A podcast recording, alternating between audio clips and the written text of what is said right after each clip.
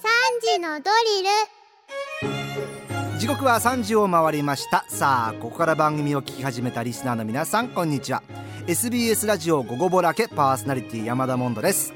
さてここからは深く知るともっと面白い静岡トピックスを紐解いていく勉強のお時間3時のドリルのコーナーです。毎日午後3時に一緒に学んでいきましょう。今日の先生はこの方静岡新聞編集局生活報道部長山本敦樹さんよろしくお願いします。よろしくお願いします。山本さん今日90年代トークしてるんですけども、はい、山本さん90年代はどう学生そうですね。あの98年に社会に出ましたので。98年に静岡新聞社入社。です。はいそうです。じゃあ高校大学と90年代ですか？そうですね、うん、なんか思い出があります？まあたくさんあると思いますけども 思い出というか、うん、なんかまあなんていうんですかね景気があんまりよくななんていうかなそのまでこう成長ベースで来た80年代ですね、ええ、来たのがこうやっぱ90年代にそれ反転してあんまりちょっと鈍化して、はい、であの結構私とかですね就職大変だった。ぐらいな大変になり始めだった頃だったかなとあの思ってますね。社会はそんな感じで。そうなんです、ね、学生の時もいろいろやっぱりあのオウム真理教関係の事件があったりそう95年。はい。あの阪神・淡路大震災だったりとか。その辺でそういうインパクトが強いですよね。あ、はい、え入社して98年。98年は長野オリンピック。でもその時はまだ入社前なのか？2月そうですね。2月ぐらい。あのテレビで観戦してました。あの最初になんか取材したのとか覚えてます？取材取材はあのしばらくそれがしばらく経ってからですけどまああんまりその大した。あまり覚えてないということですか？ね、はい、さあそんな山本さんと一緒に取り上げていきましょう。今日の静岡トピックスはこちらでございます。今自転車の楽しみが広がっています。通勤通学などの移動手段としての存在からレジャーのツールとして様々な楽しみ方が増えています。もともとサイクルツーリズムが盛んな静岡県ですが東京五輪のレガシーとして環境整備も進んできています。まあ、スポーツの自転車で言いますと東京オリンピックは静岡県は自転車競技の会場でもありましたからね。そうですね。はい。今日はその自転車というところですそうですね。はい、あの自転車ですね。あの、はい、まあみんなあの少なからず自転車って乗ったりすると思うんですけれども、えー、あのまあ通勤通学に使ってる方とか、まあ、はい、私もあの高校時代とか大学時代そうだったんですが、あのまあ今もたくさんいらしてでまあそれ以外にまあレジャーのツールとしてねこう楽しみとして乗るパターンんがあのこう振り返ってみるとですね、はい、あの見渡してみると、すごく多様になってきて楽しそうだなというふうに感じたのがこの1年間特に思ったことです。というのもあのアウトドア面というのをあの水曜日にあの取材して作ってるんですけれども。静岡新聞でありますねアウトドア面毎週水曜日にやっております、はい、で、これまあアウトドアって広い定義の中で、あの何でもかんでもあの取り上げようということでですね、うん、やっていってるんですけどももうあのもう4回もですねあの、実は自転車かけるアウトドアというようなテーマであやってるんです、ね、あのやりました、えでそれでもまあ全てはとても伝えきれてはいないんですが、うん、あのいろんな多様な楽しみ方がある乗り物だなということが本当に分かってですね私もこう取材を通じて初めて知ったことだとか実際に乗ってみてあのすごく楽しかったなっていうのがあります。はい、はいなのでじゃあ今日はその紙面を振り返りながら。そうですね、はい、あのー、ということでということでというかあの浜名湖、えー、これ結構まああの地元の方とか関係者の皆さんは以前からあの有名なものなんですけれども、はい、あの浜名湖を一周するあの、まあ、レースではなくてですね、ええ、あの一周乗ることを楽しもうというような、うん、あの浜市という、はい、あの浜名湖一周、えー、あのイベントがあの大体3月の中旬ぐらいに毎年これやってます。えーうん。それからあの4月になるとですねあの掛川あ大島主会場に、うん、あのゆるゆる演習ガイドライドといって、ええ、まあ、これ後ほどお話しするあのサイクルツーリズムの一つなんですけれどもあのいろんなコースを作ってですね、ええ、そこで、まあ、ガイド地元の方がガイドで先頭を走ってそれにみんなでついてって、うん、えー、地元の地域の魅力を知るという、うん、そういうすごく楽しいイベントがあります、で皆さんこう自分の自転車を持ってきてですねそれに参加する、わけなんですけど面白そう、はい。で6月になるとですね、まあ、これはあの、まあ、6月じゃなくてもよかったんですがあのマウンテンバイクっていうのが、これあの、えー、結構東京五輪をあの、きっかけにあの、まあ、いろいろ、まあ、コース、まあ、コース、まあ、一般の方が使えるですねコースというかあのマウンテンバイクを楽しめるようなスポットがですね、うんうん、あの整備されてきたりだとか、うん、これ別にあの県東部が、えー、会場だったんですけれども、ええ、あの実はあの西部の方にもそういうところができたりだとか、うん、あのマウンテンバイクとをアウトドアとして楽しんでる人っていうのも結構、あの実はいらっしゃるとい。うことですね。はいで9月もこれは富士宮で、えー、山発動機の関連会社が主催するイベントだったんですけれども、えー、これは e バイク e バイク、はい、ヤマハの e バイクいいんだよね。そうです。あの e バイクもですねあのえー、要は電動アシスト付き自転車ということで、パスとかね、はい、いいのがあるんですよね。うん。でこれを使うと、まあ、あまりこう力を入れなくても、うん、あのー、焦げるということでですね、はい、あのー、すごく楽にあの長い距離を走れる、うん、あの坂道も走れるということで、うん、えー、まあ、これを楽しもうというのが富士山の周辺の富士宮で、えー、やったイベントもありました。はい。でまあ、さらに、えー、10月の下旬にこれまだあの紙面には出てないんですけれども、はい、あのやっぱり伊豆鹿野川ガイドサイクリングということで、うん、あのまあ、沼津周辺だったりだとかあと伊豆市伊豆の国市といった、あの周辺あの神奈川の周辺ですね、その辺であのえー、やっぱりあの自分の自転車を持ってって、うん、えー、一緒にツアーを楽しむという、うん、えー、そんなイベントもあの行われてて結構あのこれ以外にもですねあの我々補足してないイベントって他にもあるようで、あの結構楽しい楽しんで、皆さん参加してらっしゃるなというのが、あの印象的でした。いや静岡新聞の紙面で取り上げてるだけでもこんだけあるわけですからね、まだまだあるということなんですね。えー、うん。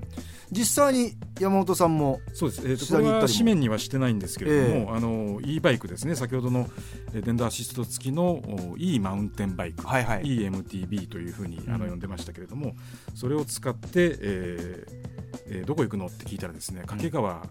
を拠点にですね、うん、えー、掛川の山へ行くんですよ。うん、で私もちょっとそんなのはあのちょっとモニターツアーということでお試しのツアーがあるよということでお誘いを受けたんですけれども、えー、そんな山なんて自転車でねあの行くようなとこじゃないと思っていたらですね、はい、あの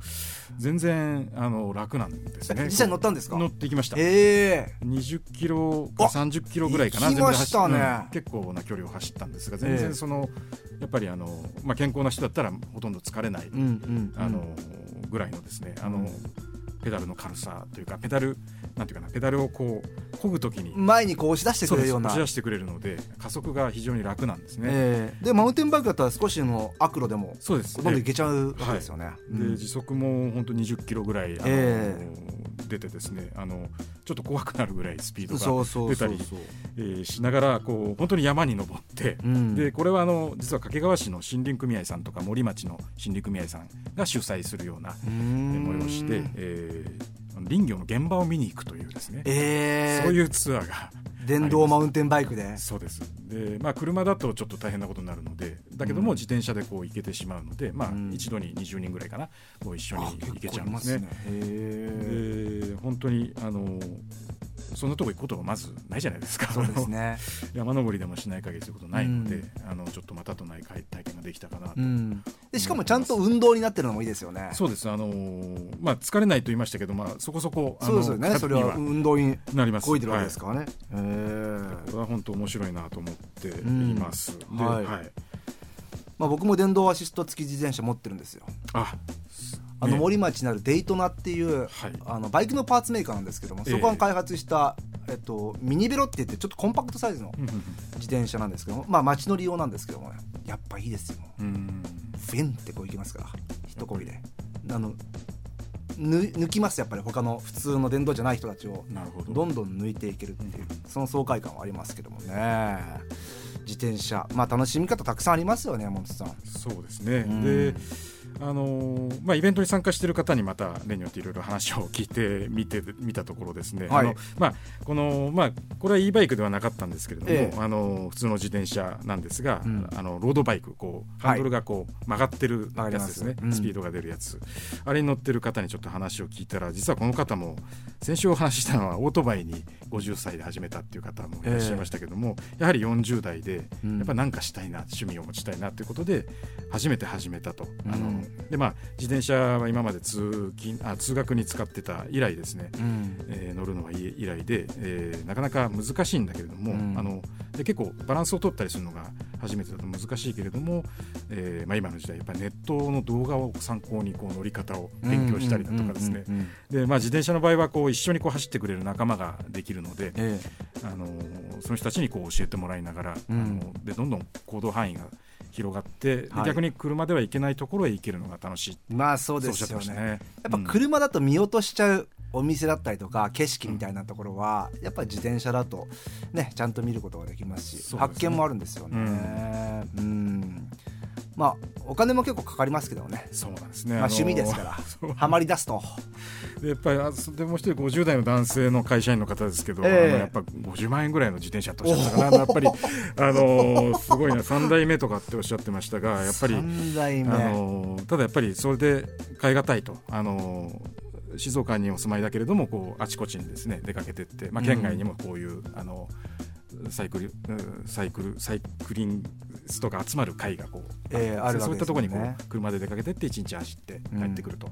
いうのが何何者にも耐え難い楽しみということでですね。他にはあのかけてかけながらもやってらっしゃいますね。一度あれやってみたいなあの本格的にやってる方ってなんていうんですかあのスーツスパッツみたいな。あはいはい、ね。うん。あれ着てやるじゃないですか、はい。まあ、動きやすさとかこう汗もねええ。速乾性とかあったりするから、あそこまでガチでやったら楽しいのかもしれないな、うん。ただ本当ミニベロでですね、ええ。あのさ先ほど話した掛川のあのゆるゆるガイドライドとかですね、はいはい。あの伊豆半島のガイドサイクリング。こういったちょっとミニベロで参加している方とかもいました。スニーカーで参加している方もいたりとか。おおいました、うん、それをあのそういう方向けのコースなんかもこうなるほど。設置されていてですね。あなんかやり方楽しみ方本当自由。そうなんです。それがすごく最近はバリエーションがあって、うん。あの楽しもうと思えば自分の形で楽しめる時代になってきたのかなと思ますね。僕一時期自転車ハマってた時は、うまあいいバイクを持ってなかったんでもうレンタサイクルええなんですけども、えっと天浜線の木賀駅うんうんうん。のところに奥浜の観光協会があってそこがね観光協会で借りるレンタサイクルってまあママチャリだと思うじゃないですか、もう平均20万円ぐらいするロードバイクとクロスバイク借りれるんですよ。あでそれがなんと3日日まで行って乗り捨てできるというそうそれやりましたけどいいでしょ、うんうんだから奥浜のこうちょまあは半周というか、うん。あーって行って3日日駅で自転車を返して、うんまあそこからまた天浜線で帰ってきたりとか、宿泊したりとかっていうのができて、すっごいいいですよ。あの自分の自転車天浜線は確かあの専用のバッグを借りると、自転車を簡単に乗せてね乗せていいよっていう走れると。ありますね。で寸津あの伊豆箱根鉄道もですね、はいはい。やっぱりあのはあの電車によりますけれども、うん。あのそのままの乗せて、うんうん。あの移動できるというようなことでかなりこう環境的にも自転車を楽しめるうん。環境が少しずつ広がってるんじゃないかなとうん。思います。あちょっと、X はい。まあ、X でクローフットさんが、うん。山間部をロードバイクでヒーヒー言いながら上がっていたら電動アシストのマダムに涼しい顔で抜かれたことがありますって まあね電動アシストそれぐらい楽ということでございますよ。そうですね、ええ。まあそんなういわゆるこうす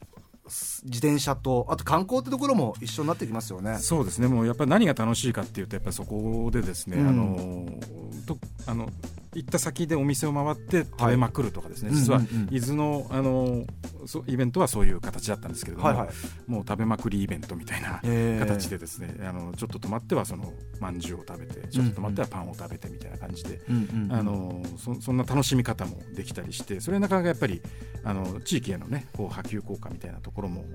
結構あるんじゃないかなとそうです。思いますねサイクルツーリズムっていうんですね。そうですね。うん。でで、まあ、あの行政の方とかもですねあの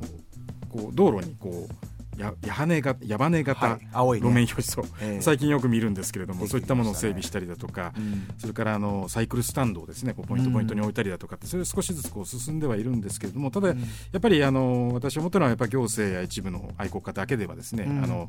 あの地域の魅力っていうのは十分に伝えられないので、ええ。やっぱりお店だったりだとか、うん。あるいはポイントキーになる人だったりっていうのを巻き込んで、えーまあ、みんなでねサイクルツーリズムを盛り上げていけば。いや本当にそう、はい。もうあのせっかくね自転車競技が東京オリンピックで行われたあ県でもありますからね、ええ。なんかみんなで自転車盛り上げていけたら自転車県にしていけたらいいですよね。ね。じゃあ山本さん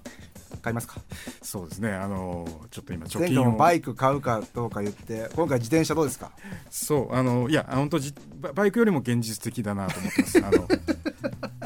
ぜひ買って